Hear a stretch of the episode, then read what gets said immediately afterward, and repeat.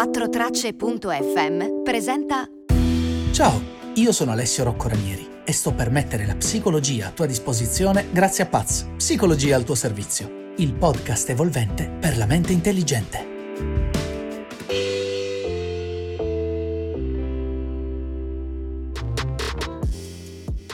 Ah, le relazioni, che cosa meravigliosa.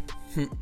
Soprattutto quando non diventano psicogabbie tossiche in grado di annichilire anche l'ultimo briciolo di gioia di vivere che è dentro di noi. Se sei approdato su questo podcast è molto probabile che anche tu sia rimasto deluso o delusa da una relazione e se non è così, beh, aspetta e vedrai. E non lo dico di certo perché non credo alle relazioni o all'amore, Anzi, è solo che i rapporti sono fatti di persone, le persone sono fatte anche di sbagli, quindi è molto probabile che nel cammino verso la propria consapevolizzazione si distrugga qualche cuore, il nostro stesso cuore venga distrutto o si rimanga incastrati in relazioni non proprio arricchenti, per dirla alla psicologhese è de merda. Per dirla e basta. E dato che è molto facile che questo avvenga, anche perché spesso la nostra prospettiva ci impedisce di guardare le cose oggettivamente dall'interno, ho pensato che sarebbe stato utile fare un podcast in cui analizzassi sette categorie da prendere in considerazione per riconoscere i segnali tipici di una relazione sentimentale tossica. Piccolo disclaimer cognitivo. Chi sono io, oltre ad essere un dottore della salute mentale, per definire una relazione sana oppure tossica? Hai ragione, Nessuno. Ecco perché il termine sano, in questo caso, sarà utilizzato esclusivamente per indicare un tipo di relazione che non provoca o non si fonda su quelli riconosciuti dalla comunità scientifica come elementi di disturbo psicologici, in grado quindi di innescare una sintomatologia o una patologia ansiogena o depressiva. Inoltre non ho inserito in questa lista la violenza fisica e l'infedeltà perché ritengo, o meglio spero, che sia opinione ormai comune e condivisa che questi elementi siano chiaramente distintivi di una relazione relazione tossica. Ma prima di addentrarci nel cuore di questo podcast, poiché lo tireremo in ballo un sacco di volte, voglio prima spiegarti cosa in psicologia indichi il termine narcisismo e cosa voglia dire essere tendenzialmente narcisisti o proprio narcisisti patologici. Innanzitutto dobbiamo capire che il narcisismo è un tratto caratteristico della personalità, più o meno presente quindi in ognuno di noi. Esso è normalmente distribuito, questo vuol dire che secondo la scala più comune per misurarne la presenza, cioè il Narcissistic Personality Inventory, la maggior parte delle persone ricadono nei punteggi medi della misurazione, mentre solo alcune ottengono risultati fortemente polarizzati, e cioè verso l'altissima o bassissima presenza del tratto. Va da sé che a seconda della quantità di narcisismo presente, questo modificherà la qualità delle nostre normali attività umane, come l'avere degli amici, un lavoro e ovviamente delle relazioni. Il narcisismo diventa quindi patologico quando è tale da impedire all'individuo di vivere adeguatamente la propria vita, arrecandogli disagio significativo. In questi casi noi psicologi parliamo di disturbo narcisistico di personalità. Non posso però addentrarmi più di tanto nel costrutto, anche perché ci sarebbe molto da dire. Ecco perché ai fini del podcast ti basti sapere che il narcisista patologico è colui che nel tentativo di risanare un senso del sé profondamente danneggiato, se non proprio inesistente, si rifugia in un'armatura di autostima ipertrofica, spesso, ma non sempre, esibita, e in atteggiamenti come la spasmodica necessità di apprezzamenti o ammirazione, o l'aspettativa di ricevere un trattamento speciale da parte degli altri che rifletta lo stato di superiorità illusorio creatosi. Tutto questo senza un briciolo di empatia per chi lo circonda o rimorso nel caso in cui arrechi sofferenza. Ora, considerato che la società del consumo fa di tutto per farci sentire sempre più soli e inadeguati, distruggendo la nostra autostima così da venderci le sue soluzioni sotto forma di vestiti e automobili, e che come se non bastasse i social hanno di fatto consacrato il culto dell'egocentrismo, dividendoci in influencer e follower, laddove tutti in realtà vorrebbero essere quelli seguiti e non quelli che seguono, non è un caso che il narcisismo stia diventando un problema sempre sempre più comune e sempre più presente nelle relazioni romantiche.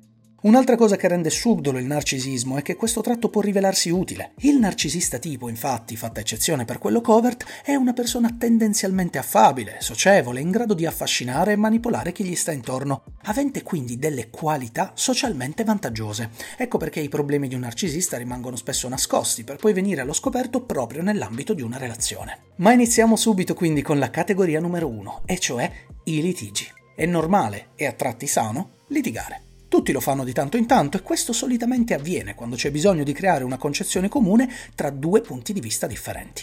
Il litigio sano è infatti sempre finalizzato alla costruzione di nuove intese e mai alla distruzione del proprio partner o dei suoi punti di vista. Un litigio sano infatti dovrebbe assomigliare ad un dibattito in cui si espongono i propri punti di vista, anche animatamente, purché si cerchi una soluzione. Ma quando un litigio è invece tossico, Beh, quando è usato per sfogare la propria frustrazione, o costringere l'altro a cambiare idea e quindi manipolarlo o controllarlo, o quando è usato come scusa per fare del male al proprio partner. I segnali tipici di un litigio tossico quindi sono la costanza, e cioè il fatto che vada avanti per giorni, settimane o addirittura mesi, la violenza esibita, cioè il quantitativo di urla, insulti, sproloqui e chiaramente atti fisici annessi, e la violenza non esibita, quindi tutti quei comportamenti passivo-aggressivi non costruttivi come l'andarsene via mentre l'altro sta parlando o il manipolare volontariamente il discorso affinché l'altro non riesca mai a giungere ad una soluzione costruttiva. Un'altra spia di malfunzionamento relazionale è quando il motivo dei litigi è radicato in un errore commesso nel passato,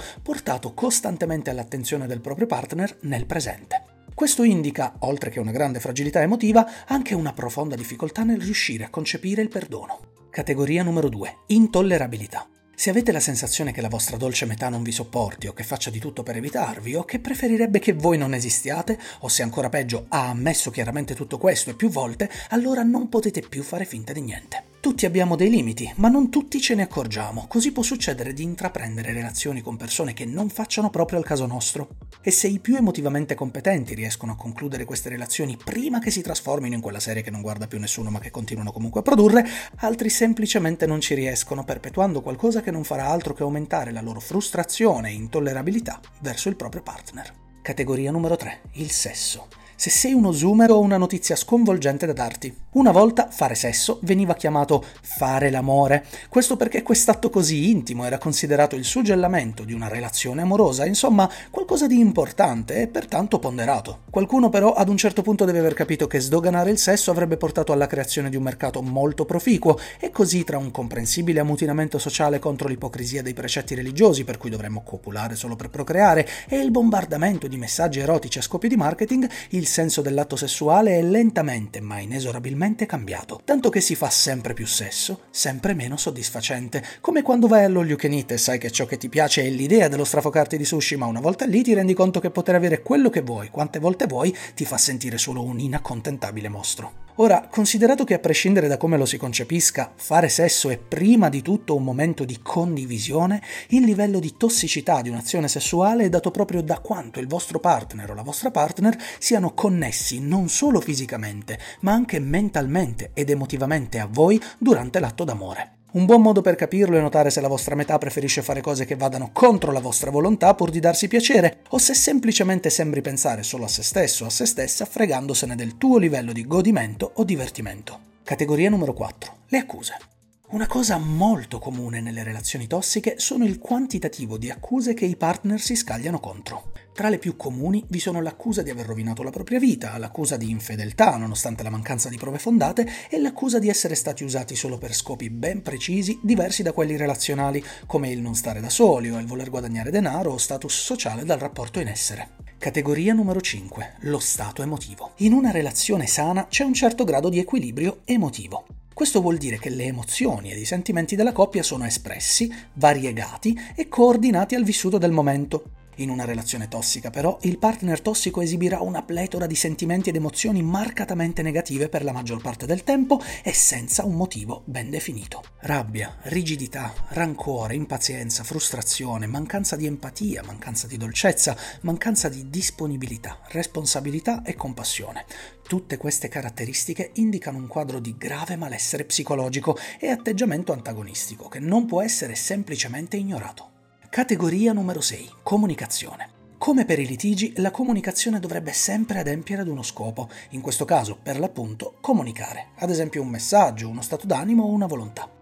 La comunicazione però può essere interrotta o manipolata affinché l'altro non riesca a tramandare il messaggio che vuole esprimere. Se ad esempio vi state lamentando di un modo di fare o di un errore commesso dal vostro o dalla vostra partner e la risposta che ricevete è il tiro in ballo di un vostro errore, magari slegato dalla situazione, allora il vostro partner sta semplicemente cercando di ridirezionare lo scopo della comunicazione su di voi per non affrontare le sue responsabilità o il problema. Un altro sintomo di una comunicazione corrotta è la cosiddetta sensazione del camminare sulle uova che si manifesta col sentirsi costantemente sull'orlo di un litigio e posti al vaglio ogni qualvolta si dice la propria in un clima legalistico. Così come la comunicazione, anche la mancanza della stessa è rivelatoria di un ambiente relazionale tossico. Se la vostra metà rifugge il dialogo, passa più tempo al telefono che in vostra compagnia, o si rifiuta di conversare su temi profondi e importanti, allora qualcosa non va per il verso giusto. Categoria numero 7. Responsabilità.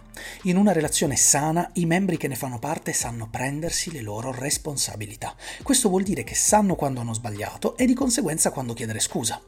Non esiste nulla di più tossico di qualcuno che non riesce a riconoscere i propri errori o ancora peggio evita di riconoscerli pur di non dover affrontare la vulnerabilità del chiedere il perdono e che quindi non lo farà mai. Dall'altro lato della medaglia abbiamo chi invece si prende tutte le responsabilità della relazione, anche quelle che non gli appartengono, facendosi carico e giustificando gli errori del proprio partner senza capire che in questo modo continuerà a fare del male ad entrambi. Prima di concludere questo podcast, però, occorre puntualizzare una cosa. Nonostante io abbia fondato ciò che ho esposto fino ad ora in una logica di vittima e carnefice, oppressore e oppresso, in una relazione romantica si è quasi sempre in due a perpetrare eventuali circoli viziosi piuttosto che virtuosi e solo raramente si è esclusivamente vittime o esclusivamente carnefici, anche perché in quel caso parleremmo di rapimento o abuso. Se ti sei ritrovato o ritrovata in molte di queste caratteristiche o hai riconosciuto il tuo partner o la tua partner nelle stesse, il mio consiglio è di affrontare la cosa da persone mature e rivolgersi ad uno specialista che possa aiutarti a sbrogliare i tuoi problemi relazionali,